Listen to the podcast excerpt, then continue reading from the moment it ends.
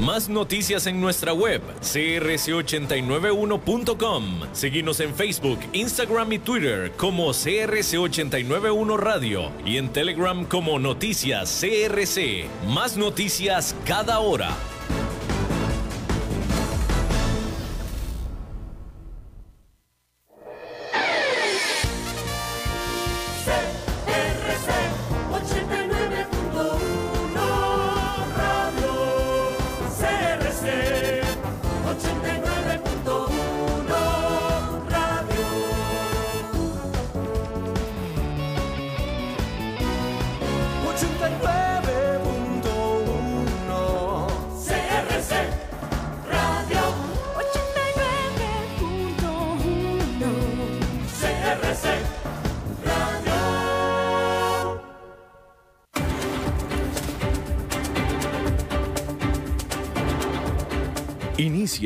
A las 5 con Alberto Padilla.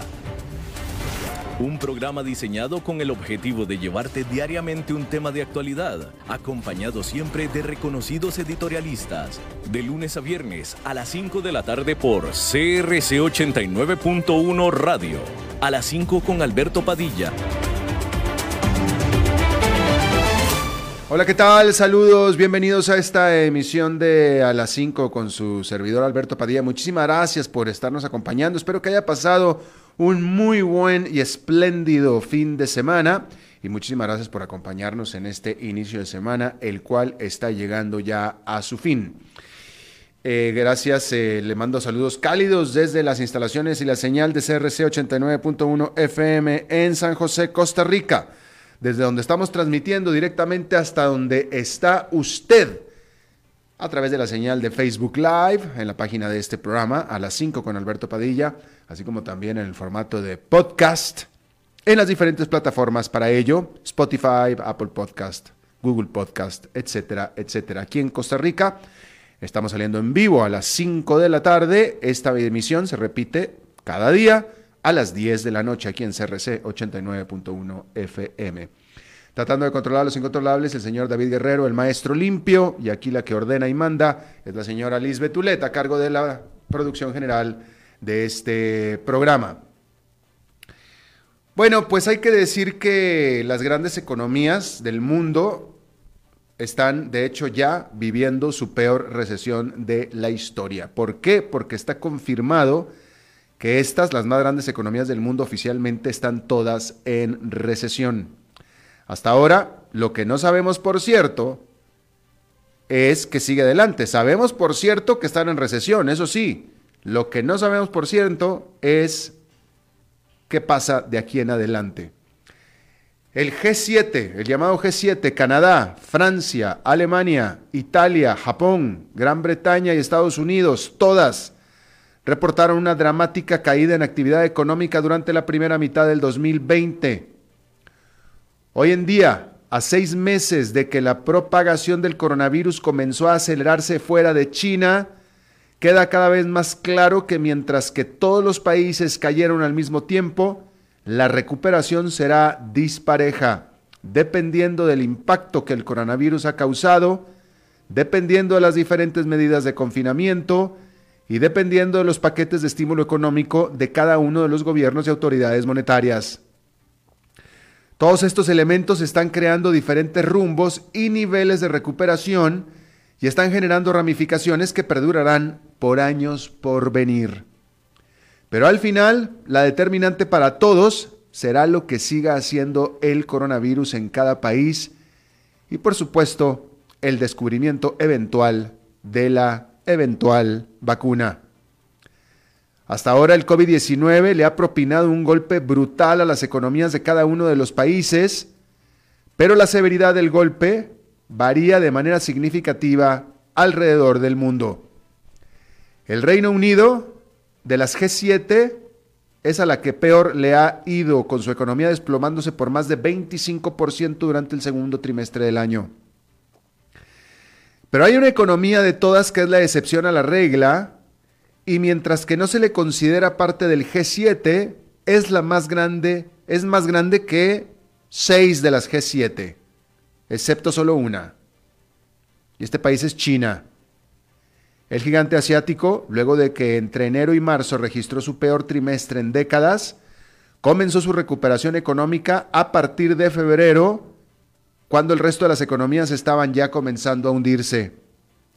China se distingue pues al ser el país donde inició la pandemia y al ser básicamente una dictadura, logró implementar medidas de confinamiento no solo antes, desde enero, sino mucho más severas y totales que las que pudieron implementar las democracias.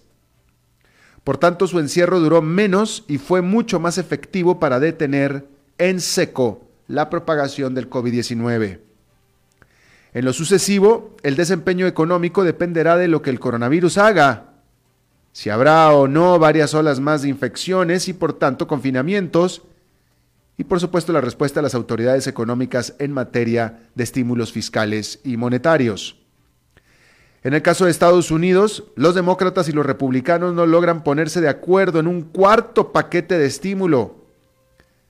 El banco de inversión Goldman Sachs estima que las semanas que los desempleados se han quedado sin su estímulo económico de 700 dólares semanales ha acumulado una pérdida en ingreso personal y por tanto en gasto de 70 mil millones de dólares durante agosto.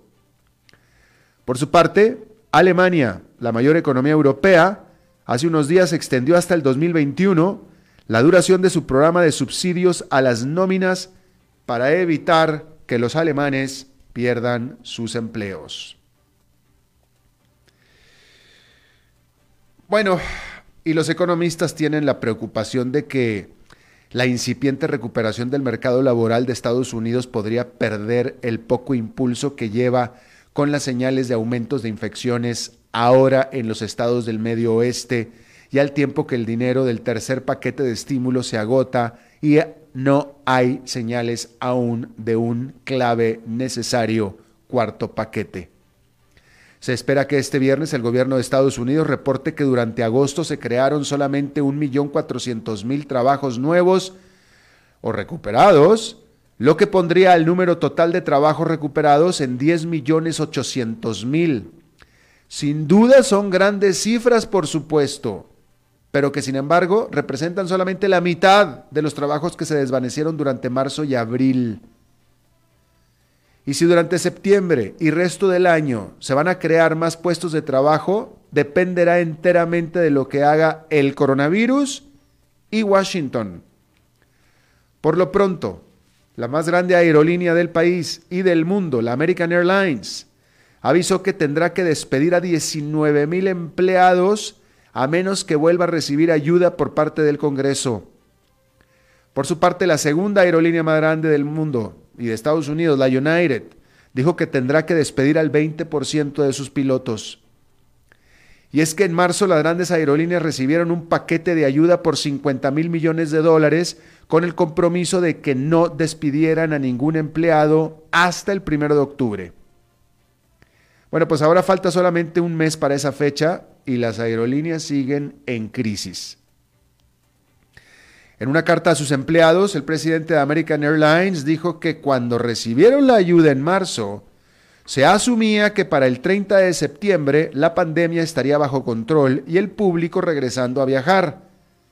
Pero pues obviamente no es el caso. Con las aerolíneas, el resto del sector turismo está en ruinas.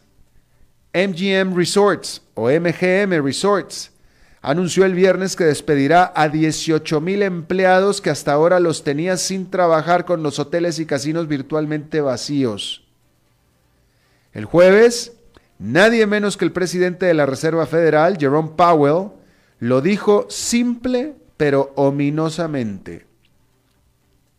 Entre comillas o abro comillas, dijo, hay una parte particular de la economía que involucra el reunir a la gente para alimentarla, para llevarla en avión alrededor del mundo, bueno, mejor dicho, alrededor del país, que duerman en hoteles y que reciban entretenimiento esa parte de la economía tendrá muchas dificultades en recuperarse y se trata de muchísimos trabajadores. Powell agregó que es importante no dejar solos a esa gente con el mercado laboral teniendo problemas por probablemente al menos un par de años más, dijo Jerome Powell. Por cierto, al respecto de las aerolíneas, primero fue United, durante el fin de semana, al, final fueron todas, pero primero fue United, la puntera, la que eliminó los cargos por cambio de reservación.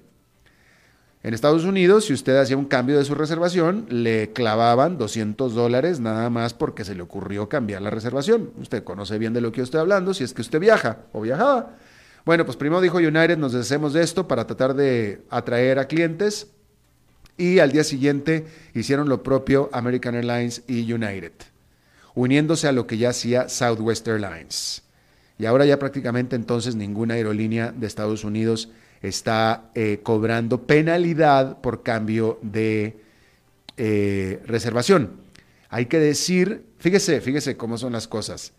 Estas penalidades o estos fees, penalidades de 200 dólares, los estableció la industria de las aerolíneas de Estados Unidos cuando la crisis por el 9-11. Y obviamente lo hicieron para tratar de hacerse de dinero. Al final, este tipo de, de penalidades que cobraban, al final fue lo que vino a rescatar a las aerolíneas. Esa era el centro de rentabilidad, el centro de utilidad de las aerolíneas, los fees extras, lo mismo con las maletas que le cobraban por extra. Todo eso empezó con la crisis del 9-11. Nada más que hay una particularidad muy grande entre la crisis del 9-11, que hubo en la crisis de aviación, y esta crisis actual. ¿Y cuál es esa? Que en el 9-11, de todos modos, había un núcleo fuerte, fijo, de personas que no dejó de viajar. ¿Sí? O sea, los turistas, etcétera, todos ellos dejaron de viajar. Los viajeros de negocios no. Y a esos eran a los que les querían clavar. Sobre todo que los viajeros de negocios son los más propensos a hacer los cambios de reservación. El viajero de leisure, el viajero de turista, ese regularmente no hace cambios, puesto que ya tiene todo prepagado, etcétera. El de negocios sí. Y el de negocios es el que paga la tarifa más cara y encima le clavan eh, eh, el cambio de reserva que típicamente sucede en un viaje de negocios porque son muy impredecibles. ¿Sí? Bueno, la gran diferencia con respecto a la situación del 911, que también era crítica a la de ahora, es la que le estoy diciendo. Los viajeros de negocios en el 911 siguieron viajando. Ahora no. Ahora no está viajando nadie. Y por eso la reacción de las aerolíneas es diferente. Ahora sí, discúlpeme, pero ahora sí se están bajando los calzoncitos. Las aerolíneas, ahora sí.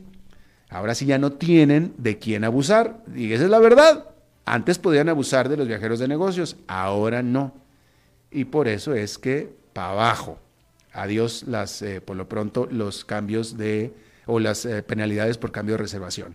Seguramente, vamos a ver quién es la primera, en empezar a quitar también los fees, igual ya lo hicieron, ¿eh? yo no estoy enterado, los fees de eh, documentación de equipaje. Con toda seguridad lo van a venir a hacer.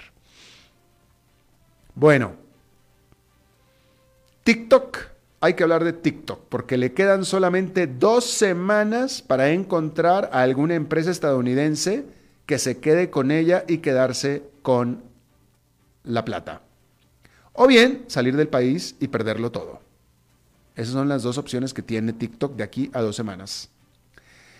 Y siendo que la fecha es el 15 de septiembre, cada día que pasa la situación se vuelve más crítica y complicada. Y es que el viernes Beijing parece que metió la cuchara en el proceso al anunciar una revisión a las reglas que regulan la venta de cierto tipo de tecnologías chinas a compradores extranjeros. Ahora las restricciones incluyen procesamiento de datos y programas de reconocimiento del habla y textos. Inteligencia artificial. El comunicado del gobierno chino no menciona a TikTok ni a su propietaria basada en China, ByteDance, pero los expertos apuntan a que esta revisión le abre la puerta a Beijing para impedir la venta de TikTok a una empresa extranjera.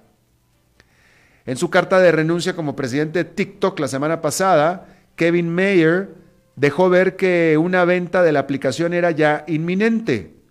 De hecho, el mismo día de la renuncia se anunció que la gigante Walmart se aliaba con Microsoft para considerar la compra de TikTok. Pero también los observadores dicen que Oracle está muy interesada para quedarse con la aplicación. Sin embargo, la movida de Beijing el viernes deja claro que el asunto no será tan simple como solo encontrar al mejor comprador posible. La posible oferta de los dos titanes Microsoft y Walmart ha acaparado la atención e imaginación de los observadores. Pero de eso a que el gobierno de Trump y el de China vayan a dar su luz verde y bendición en las dos semanas que quedan de plazo, eso es una pregunta bien abierta. Y es que hay que recordar que la compraventa de TikTok nace de un acre conflicto binacional entre Estados Unidos y China. El canciller de China dijo este lunes que el gobierno de Trump ha venido haciendo bullying económico y manipulación económica bajo el pretexto de temores por su seguridad nacional. Y hace unos días el Departamento del Comercio de Estados Unidos anunció las más recientes sanciones en contra de la gigante tecnológica china Huawei. Ahora estaremos por ver si el anuncio del viernes se materializa en un contraataque más de Beijing contra Washington.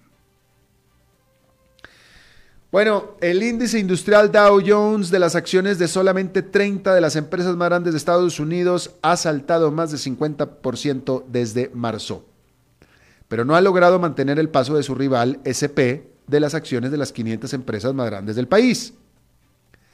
El Dow Jones está 0,4% positivo para el año, pero aún no alcanza de nuevo el máximo histórico que alcanzó en febrero. Mientras tanto, el SP500 está ganando 8,6% para lo que va del año y junto con el Nasdaq Composite lleva ya un par de semanas estableciendo máximos históricos. Bueno, pues este lunes inició un Dow Jones muy diferente al que existió hasta el viernes. Se estrenan en el indicador las acciones de la tecnológica Salesforce, para compensar el desbalance creado por el split de Apple que multiplicó el número de sus acciones por cuatro. También se estrenaron este lunes Amgen y Honeywell. Ocupan los lugares que dejaron el viernes ExxonMobil, Petrolera, Pfizer Farmacéutica y Raytheon. Por cierto, Amgen es una biotecnológica, Honeywell una compañía industrial. Sin embargo, los analistas no creen que ni con estos cambios el Dow va a alcanzar al SP500, especialmente por la manera en que ambos indicadores están constituidos. El Dow toma en cuenta el precio de las acciones de sus componentes, mientras que el SP500 toma en cuenta el valor de mercado. Y mientras que la tecnológica Salesforce ha estado explotando en las semanas recientes, no alcanza para compensar los efectos del split accionario de Apple. El aumento del precio de las acciones de Apple durante este año, ante las tremendas ganancias de la empresa por sí solas, han generado al Dow Jones 1.400 puntos de crecimiento. Nada más Apple, ¿eh? Pero con el peso de Apple cayendo dentro del indicador de 12% al 3%, pues el efecto del crecimiento de Apple será ahora mucho menor sobre el indicador.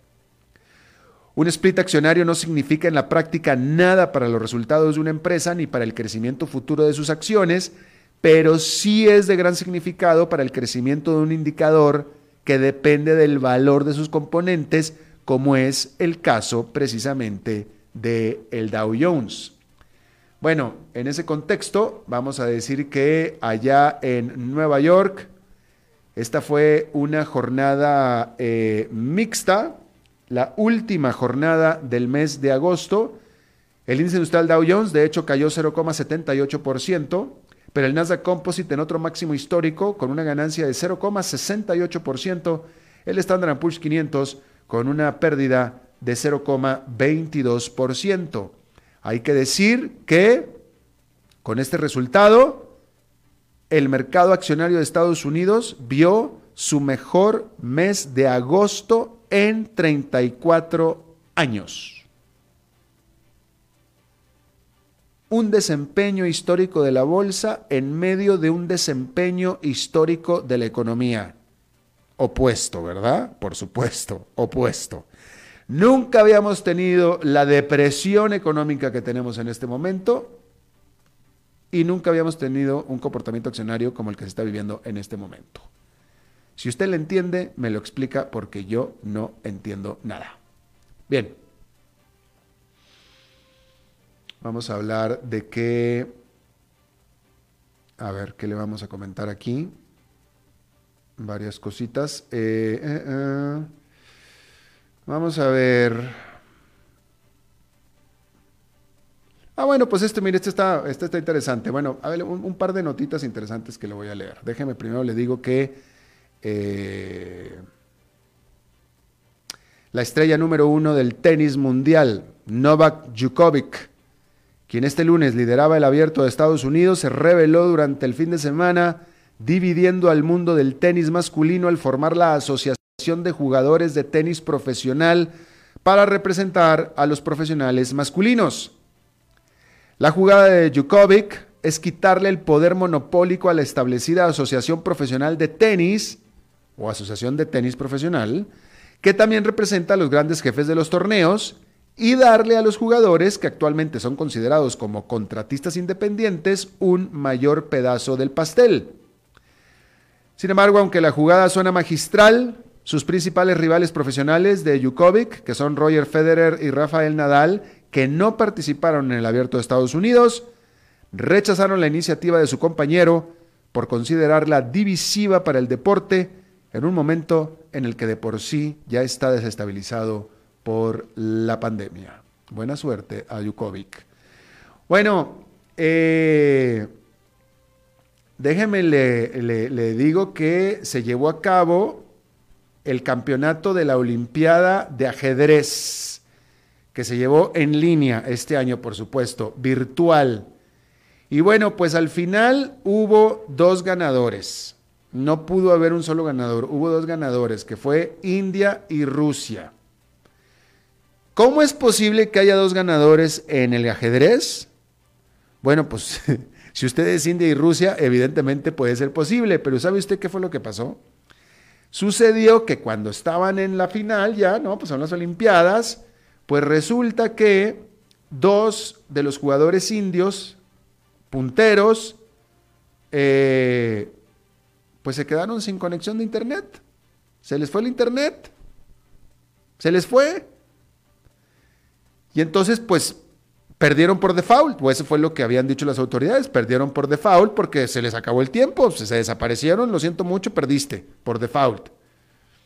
Y entonces, pues ganó Rusia, pero pues los indios hicieron una apelación ante la Federación Internacional de Ajedrez, quien determinó que el premio entonces se lo llevan mejor los dos. Así es que, pues bueno, qué bien, ¿no? Un caso de alguien ganador porque se le fue la conexión de Internet. En la vida real no sucede mucho, pero en el mundo del ajedrez sí. Así es que bien por los indios, mal por los rusos. Bueno, hablando de la India, India, tanto el sábado y luego el domingo, marcó nuevos récords mundiales en cantidad de infecciones diarias por coronavirus. El país asiático el domingo reportó casi 79.500 casos confirmados por pruebas, confirmados por pruebas, por lo que en realidad deben de ser muchos más, es decir, si hubieran hecho más pruebas, hubieran salido más contagiados. Y rompiendo el récord que había establecido Estados Unidos a mediados de julio. De acuerdo a los datos oficiales recopilados por la Universidad Johns Hopkins, en el mundo ya hay más de 25 millones de infectados, 6 millones de ellos en Estados Unidos. Aún con el récord de casos diarios, la India tiene 3.600.000 infectados, que es menos que los que tiene Brasil, que es el segundo lugar del mundo, con 3.900.000. Entre los tres países, es decir, Estados Unidos, India y Brasil, suman 368 mil fallecidos por COVID-19. Mientras tanto, se están dando nuevas olas de la pandemia en Europa. Y en Berlín, el sábado, decenas de miles de personas se manifestaron en contra de las restricciones y confinamientos. Vamos a una pausa y regresamos con nuestra entrevista de hoy.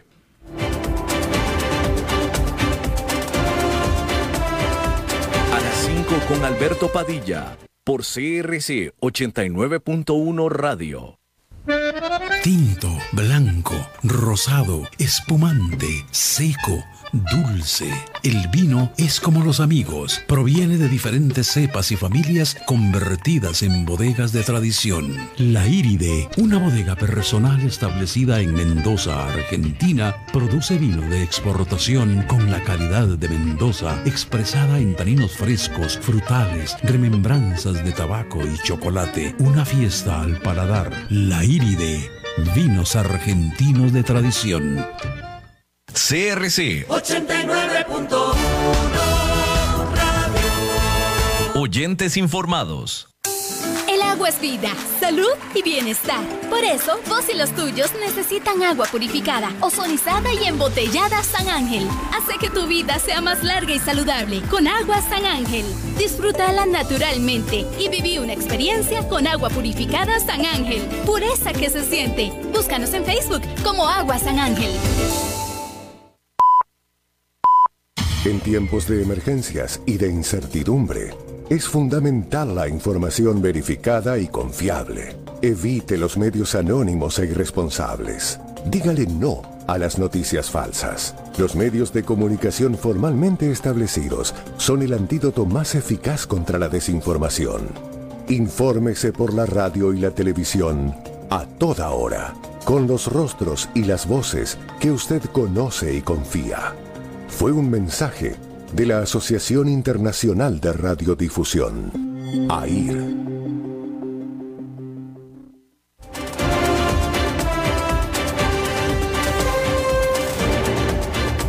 Seguimos escuchando a las 5 con Alberto Padilla.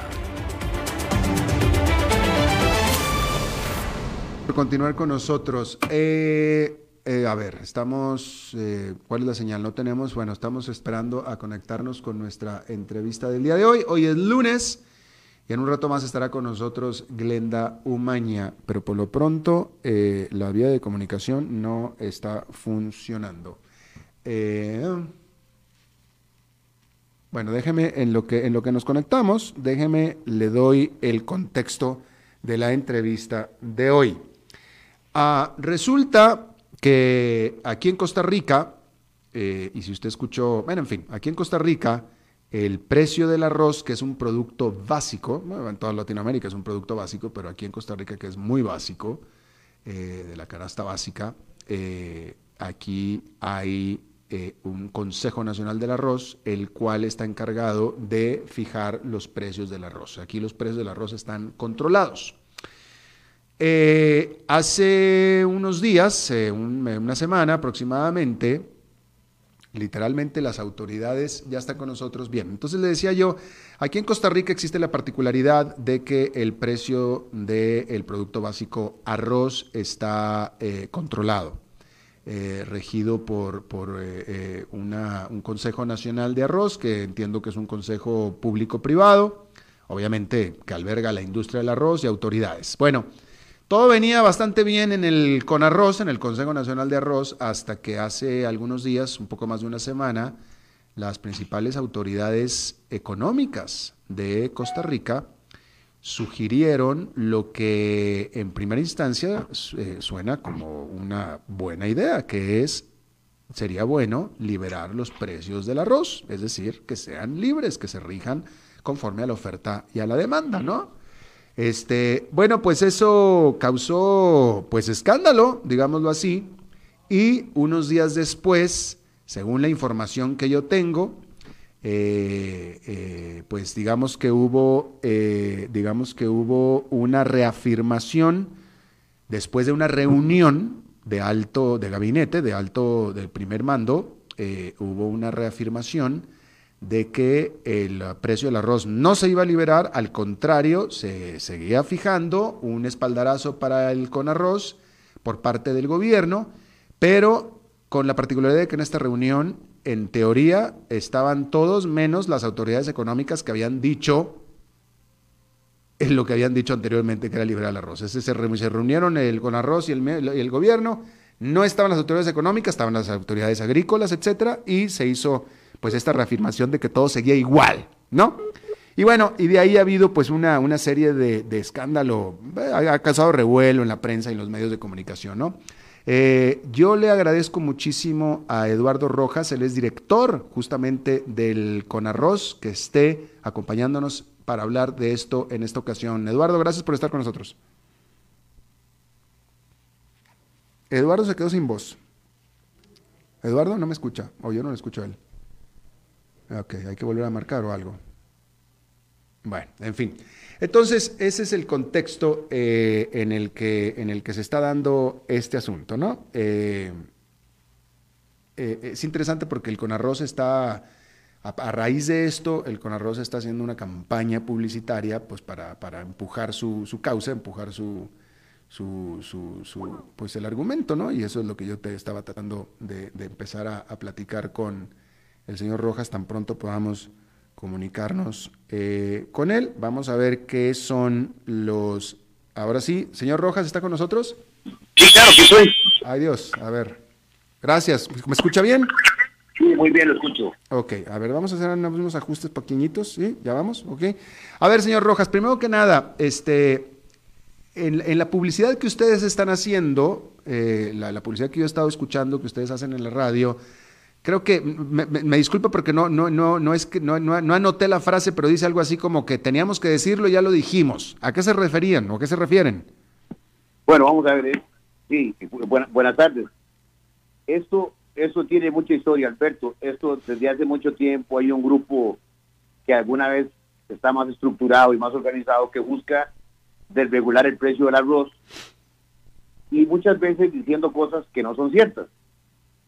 Eh, evidentemente, los grupos de poder que tienen acceso a algunos medios importantes de comunicación, el cual es gratis, y lamentablemente cuando nosotros tenemos que salir a defendernos y el agricultor tiene que salir pagando, que eso es un poco complicado. Pero bueno, la verdad es que nosotros somos, de, ya estamos acostumbrados a esto y, hay que seguir aquí para adelante. No queda otra más que defender la producción nacional con argumentos válidos, que, que son datos que, con fuentes propias que podamos este, respaldar y asegurar pues que el regular el precio del arroz para el consumidor es una garantía. ¿Garantía de qué, señor Rojas? Garantía de precio estable y precio seguro. Eh, nosotros, Alberto, yo sé que usted tal vez es eh, de un pensamiento más de libre mercado, sin embargo, eh, yo tengo aquí en, en mi, computadora ahorita, digamos, el, modelo de, de precios de los últimos 10 años y en, el 2010 el arroz valía 734 colones y hoy vale 620 10 años después. está, eh, ¿Está hablando usted del kilo? El kilo, sí señor. Eh, el ¿en, kilo. ¿En qué fecha me dijo usted? Eh, en, ¿Hace cuánto? En octubre del 2010 valía 734 y hoy vale 620. A ver, ok. Ahora, hicimos vamos a ver, siempre hay que buscar con qué compararse, Alberto, y hemos hecho una comparación con el segundo producto, digamos, que más se consume acá, que son los frijoles. Usted sabe, el famoso gallo pinto nuestro. Entonces tenemos que el frijol, si lo comparamos en los últimos 20 años, el precio del frijol eran 200 colones el kilo, 220 contra 180 del arroz, y hoy en día el frijol está en 1200 y el arroz en, en 620 el kilo. Entonces, vemos como un producto que está libre, que no tiene ningún obstáculo para poderse importar, eh, al estar liberado y en pocas manos, el consumidor paga mucho más, teniendo en cuenta que el arroz está fijado por ley y el precio se ha mantenido estable los últimos 20 años. Yo te puedo hacer llegar toda esta información, todo eso, todo eso tiene fuentes, ¿verdad? Nada es inventado, nada es hecho por mí. Tenemos eh, mucho material. También decir, bueno, que Costa Rica es un país caro, la cebolla, somos el, uno de los países más caros del mundo, con la cebolla, con la papa igual, con el, la chuleta de cerdo igual, con el tibón, eh, la cerveza nacional es la, cuarta más cara de América Latina, eh, la cerveza importada es la más cara de América, eh, el vino es el segundo más caro después de Estados Unidos, el agua embotellada es la más cara toda América Latina. Eh, todos los que vivimos en Costa Rica sabemos eso. Este, eh, dígame una cosa, señor Rojas. Em, eh, Bueno, primero que nada, usted mencionó proteger al productor nacional. Pregunta, la mayor parte del arroz que se consume en Costa Rica es importado, ¿cierto o falso? Eh, 40 se produce, 60 se importa. Ok, entonces, eh, ¿cómo, de qué manera? Ok, a ver, ok, ya, gracias por la, por, por, la respuesta. Ahora déjame le pregunto esto. Eh, ¿Cómo puede uno proteger al productor nacional a base de precios garantizados o precios este, controlados y al mismo tiempo proteger al consumidor? ¿Cómo se pueden hacer las dos cosas al mismo tiempo?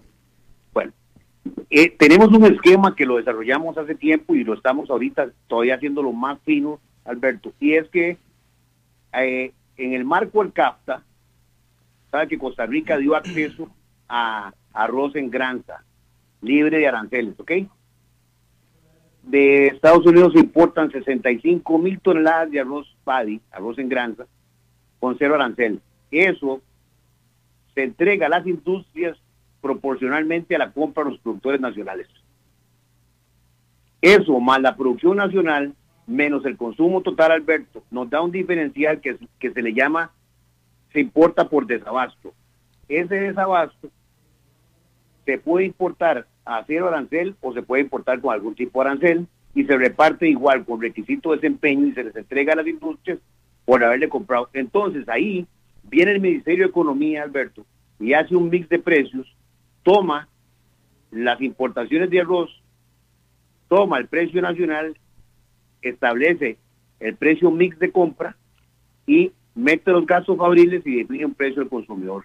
Entonces el consumidor ha venido recibiendo los últimos 20 años, Alberto, un precio estable.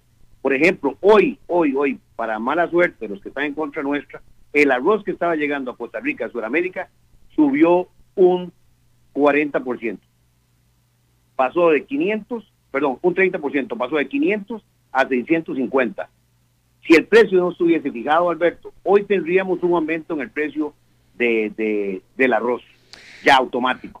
Eh, eh. Al igual al igual que la Nación el lunes pasado publicó que estábamos pagando un 25, en la pandemia estábamos pagando un 25% más del precio de los frijoles producto de la pandemia. Y el arroz en este año no va a sufrir un aumento del consumidor de ningún tipo porque desde marzo el, el arroz junto con el gobierno previeron estas altas en el mundo y compramos anticipadamente el arroz para no generar impacto al consumidor. Entonces, señor Rojas, usted lo que me está diciendo es que este esquema de precios controlados protege al consumidor costarricense de los picos del precio del arroz. Sí, señor, también es, o sea, es, es eh, no solamente hace eso, sino que también fomenta la producción interna. O sea, esto es un, un grupo de acciones que tomamos para proteger a nuestros clientes, que son 5 millones de consumidores, que son muy importantes para nosotros, y que no es cualquier consumidor. El arroz que se consume en México aquí no se comería. Es un arroz de muy mala de calidad, Alberto.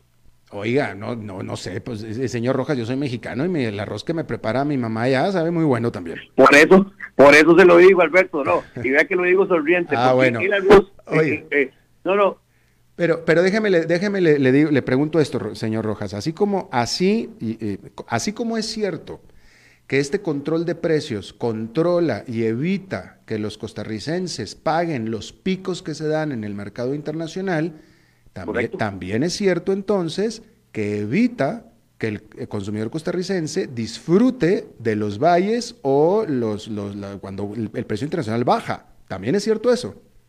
Sí, la única ventaja, sí, nada más que aquí hay una, aquí hay una ventaja, que estamos tomando los impuestos que no se pagan para eh, darle un precio mucho mejor al, consumidor y fomentar 33 mil empleos que se generan en, entre directos e indirectos de, la producción de arroz. Déjeme, déjeme le pregunto una cosa. A ver, a ver si vamos, a ver si voy entendiendo yo. ¿Hace cuánto, contésteme algo, ¿hace cuánto tiempo que no disminuye el precio, que no disminuye el precio del arroz al consumidor en Costa Rica? Ok, aquí se lo pongo un momentito. El último, la última vez que bajó el precio al consumidor fue en, en febrero del 2019. Del 2019 bajó de 600, perdón, bajó de 621 a 608. y estuvo en ese precio durante un año. De la mano del precio de internacional. Sí, señor. Se lo pregunto porque, mire, yo aquí estoy viendo, señor Rojas, una gráfica que busqué en Google, ¿eh? tampoco se crea que me puse a, a, escudriñar demasiado, pero yo puse en Google precio, comportamiento del precio internacional del arroz. Eh, aquí me dice que el arroz en este momento está en 12.6, eh, una medida que eh, no sé cómo la llaman ellos, pero equivale a 45 kilos aproximadamente, que son 100 Yo, yo se la puedo explicar. 100 pounds, pero antes de eso, espérame, espérame, déjame nada más digo esto. Dice que está esta medida que es equivale a, 100 kilos, o, a 100 pounds, que son 45 kilos, está en 12.6, que supongo que son 12 dólares con 60 centavos. Pero el punto es que yo estoy viendo aquí que efectivamente durante la pandemia, en febrero, abril, hubo un pico que llegó hasta 20 o a más de 20. Correcto. Pero, en los últimos años, yo aquí estoy viendo, por ejemplo, señor Rojas, todo el 2016, eh, parte, todo el 2018, todo el 2019 y parte del 2017, el precio del arroz estuvo muy por debajo de los 12.6 que está en este momento.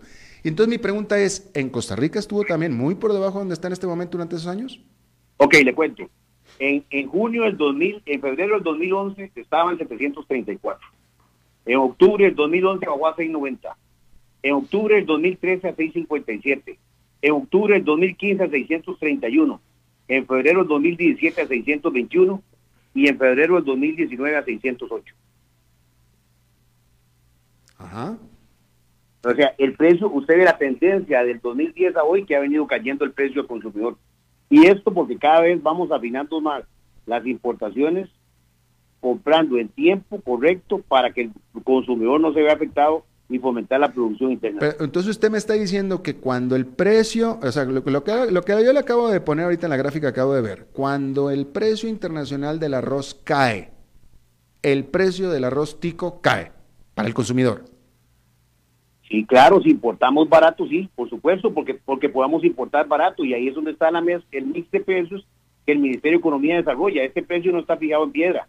Es un precio que lo estamos monitoreando cada seis meses con el Ministerio de Economía. Básicamente lo que yo estoy viendo en este momento es, de nuevo, eh, esta medida que yo estoy viendo aquí está en 12.6. Eh, sí, le explico. Pero espérame, espérame, espérame, espérame, una más, nada más, nada más, nada más para reiterar. Está en 12.6, efectivamente hace dos, tres semanas estaba más abajo, está subiendo en, esto, en, en estos días, está subiendo el arroz. Pero el punto es que este nivel de 12.6, que ahorita me lo explicará usted si es necesario, pero desde el 2015 hasta abril de este año estuvo muy por debajo de 12.6 casi todo el tiempo. Entonces, en la, medida, en la medida en que el arroz en Costa Rica también haya estado muy por debajo donde está ahora, en esos años, pues entonces no tenemos tanto problema. Ok, le explico. Aquí, aquí hay varias cosas que hay que analizar, Alberto. Una es el siguiente. Nosotros estamos acostumbrados a comer en nuestro país arroz eh, índico. Y en Estados Unidos se produce arroz japónico. Este arroz americano se aglutina más. Nosotros tenemos que coger, y por eso nos importa nada de Estados Unidos, Alberto, fuera de CAPTA. Todas las importaciones que vienen, ya no vienen de Estados Unidos, fuera de CAPTA, porque el arroz no cocina bien, Alberto. Entonces, este arroz del CAPTA, nosotros lo cogemos como el arroz de los productores y lo tenemos que mezclar para llegar al consumidor con una mezcla porque el arroz no se aglutina.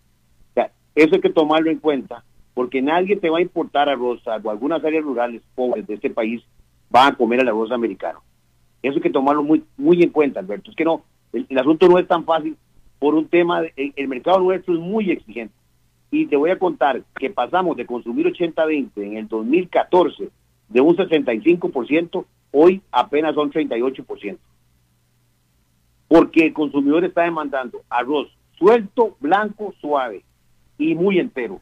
Eh, señor Rojas, una pregunta. ¿eh? Que, o sea, si, importamos esos arroces que usted está eh, diciendo que el tico no va a comer de arroz, ¿va a dejar de comer arroz? No, es que no vamos a importar de ahí porque el consumidor, o sea, usted no va a tener un arroz que a la gente no le gusta. Es como importar caño, importar este, aunque esté barato, la gente no lo va a comer, se aglutina. Cuando usted dice aglutina, quiere decir que, se quedan con él. No, se aglutina es que se pega. Se, se, mm. eh, ¿Has comido arroz jazmín o, el otro basmati? Mm, mm. Es, un, arroz que se pega todo, se aglutina. Es, a eso se llama aglutinarse, a, pegarse. hacerse masa. O sea que me está diciendo que el tico come, le gusta comer un arroz caro. Suelto, no suelto. Bueno, le voy a decir ¿Qué es algo. más caro? Ah, ahí sí, bueno, pero le voy a decir, yo en esto debo decir con mucho orgullo que eh, un costarricense lo he escuchado decir, yo prefiero comerme, yo no puedo comerme un kilo de camarones, pero sí me puedo comer un kilo de buen arroz. Y, he visto a, en supermercados de, de fuera del área metropolitana, de tal vez una persona que viene del campo, ir y coger en un súper una saquita de 8 kilos de arroz 95, 99. Eso me llena enormemente de satisfacción porque yo digo, el consumidor nuestro es exigente. Es pobre, pero es exigente. Eh, una pregunta, señor Rojas. Eh, eh, se les critica, se les critica que cuando ustedes tienen que importar, porque no hay suficiente arroz nacional, que esa es la situación que siempre hay, que hay que importar, sobre todo que ustedes pueden declarar una situación, una situación de excepción, una situación de emergencia, y con lo cual ustedes pueden importar sin aranceles y el precio, y sin embargo vender el, pre- el- el- el arroz al mismo precio como si tuvieran los aranceles. ¿Es cierto esto? No, es mentira, rotundamente, eso es falso. ¿Cuál es la verdad? La verdad es esta. Dice la ley de Conarroz, la puede apuntar ahí, 8285, artículo 37. El, el Consejo Nacional de Producción, o en su defecto, la Corporación Arro- Arrocera Nacional, una vez hecha la declaratoria de desabasto por parte del Ministerio de Agricultura, importará el arroz a cero arancel o arancel reducido y lo distribuirá a las industrias conforme la compra a productores nacionales. Entonces, es el Ministerio de Agricultura con estudios técnicos que dice si se importa o no se importa desabasto. Y una vez que el producto entra, si se da ese desabasto, Alberto, el Ministerio de Economía coge el precio de compra de ese arroz, hace el mix de precios, la valoración con el resto de los arroces que la industria compró y determina si el precio sube o baja al consumidor. Y es. eso lo puede corroborar usted con la señora ministra de Economía, doña Victoria Hernández, que le va a decir exactamente la verdad. Sí, señor. Bueno, pues don Eduardo Rojas, eh, director de Conarroz, le agradezco muchísimo que haya platicado con nosotros. Muchísimas gracias a usted, don Alberto, un gusto. A la orden, gracias. Vamos a hacer una pausa y regresamos con Glendo Maña. A las 5 con Alberto Padilla por CRC 89.1 Radio. Tinto, blanco, rosado, espumante, seco, dulce.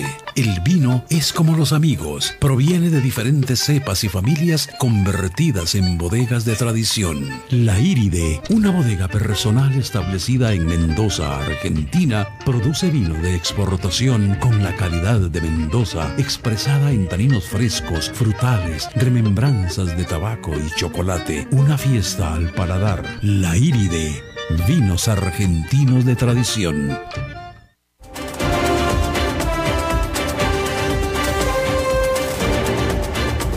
Seguimos escuchando a las 5 con Alberto Padilla. Bueno, los lunes son de Glenda Umaña. Glenda.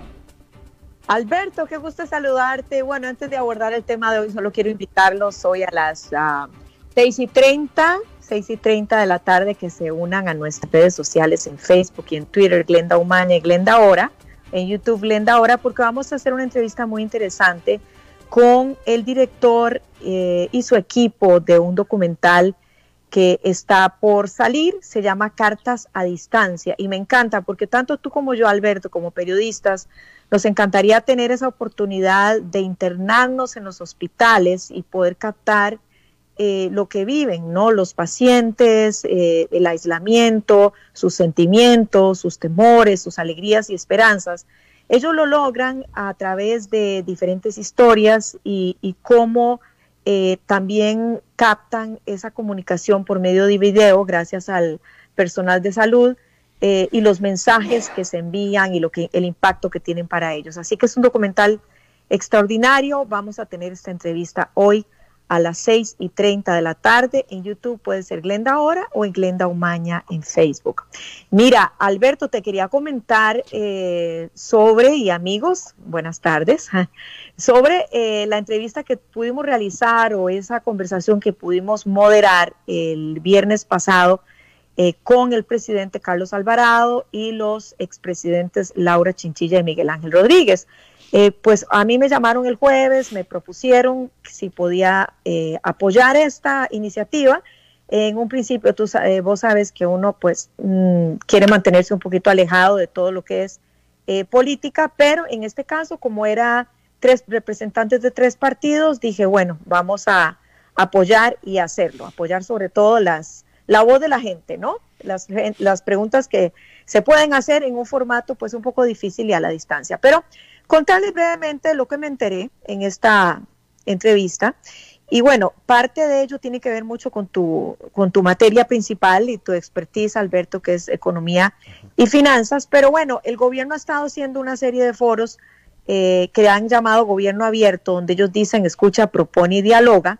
Y según entiendo, han recibido más de 700 propuestas eh, para la ruta, para el país. Han estado escuchando diferentes sectores, se han estado reuniendo durante varios días y eh, pues parte de ello fue, eh, fue reunirse con los expresidentes, el mismo presidente. Entonces fue interesante escuchar la ruta, ¿no? Todos de acuerdo, por supuesto, todos van a decir la situación crítica que está en la que está Costa Rica, eh, pues ya estaba en una situación fiscal muy difícil y con la pandemia se agudizó más. Eso ya todos lo sabemos y se siente especialmente en el bolsillo. Así que no vamos a concentrarnos en ese informe, más bien en qué sigue ahora, ¿no?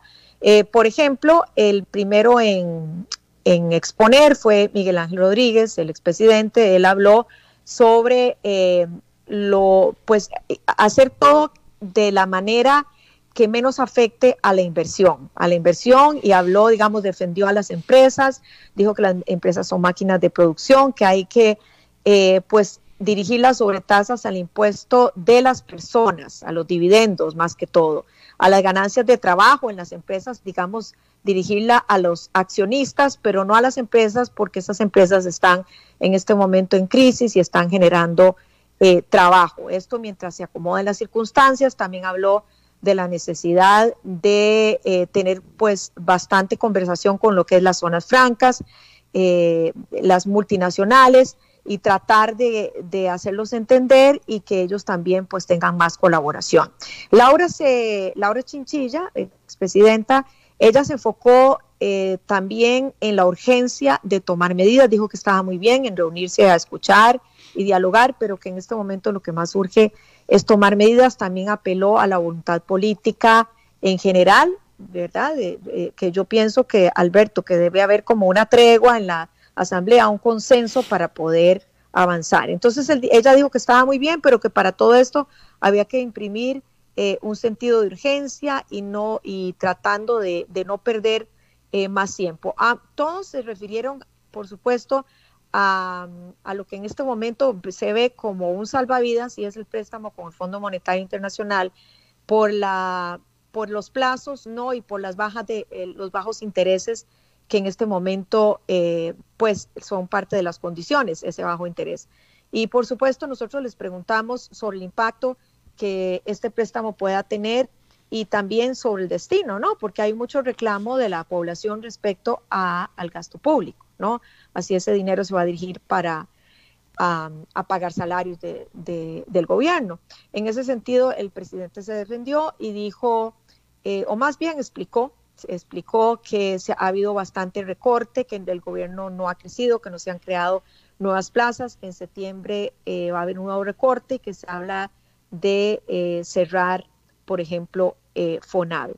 Fue parte de lo que, de lo que se habló. Algo interesante también que dijo doña Laura Chinchilla es, digamos, la urgencia de, todos esos niños que no están conectados. Es decir, estamos se está hablando de ese rezago en la educación debido a la decisión de no regresar a las aulas, ¿no? Por la pandemia, al menos en lo que queda este año, pero ella se refirió eh, a esos niños que lo que sucede es que no tienen eh, internet en sus casas, ¿no? Y que dependen, por ejemplo, de un celular, de un familiar que estos dependen del pago de datos, etcétera.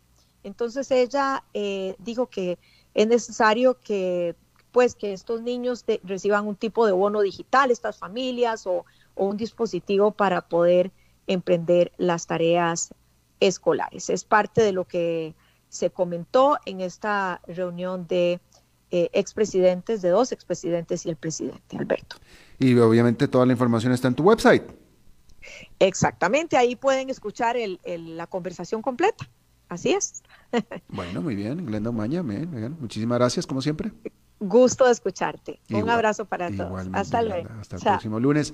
Bueno, eso es todo lo que tenemos por esta emisión de A las 5 con su servidor Alberto Padilla. Muchísimas gracias por habernos acompañado. Espero que termine su día en buena nota, en buen tono y nosotros nos reencontramos en 23 horas. Que la pase muy bien.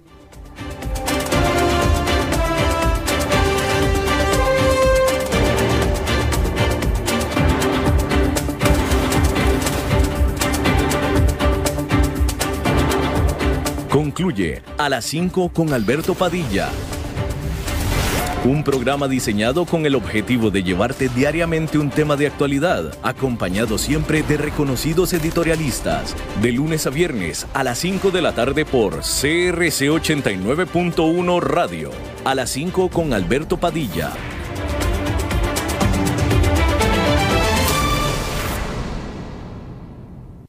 Desde los verdes bosques de nuestra montaña nos llega agua Cerros de la Riva, agua fresca de manantial que te permitirá vivir en equilibrio, proteger tu salud y la de tu familia, libre de sustancias químicas, envasada sin alterar su naturaleza a 2.000 metros de altura. Agua Cerros de la Riva, naturalmente neutral. Búscanos como cerrosdelarriba.gmail.com Llámanos al 8374 3229. Cerros de la Riva, Live Spring Water.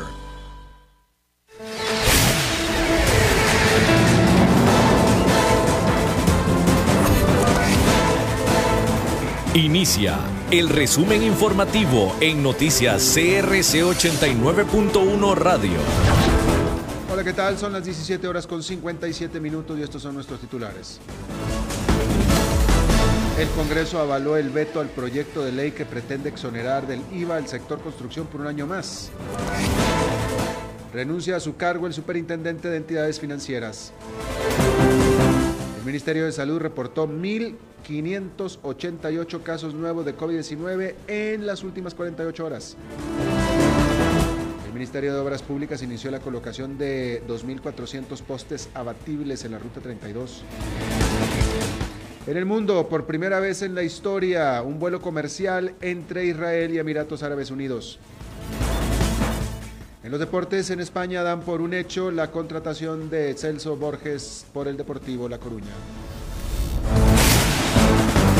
Asamblea Legislativa. Congreso avaló el veto que el Poder Ejecutivo le aplicó al proyecto de ley que pretende exonerar del impuesto sobre el valor agregado al sector construcción por un año más. Así, la Asamblea Legislativa deberá votar el plan en otros dos debates para que se convierta ahora sí en ley de la República. El proyecto de ley propone modificar los transitorios a la ley no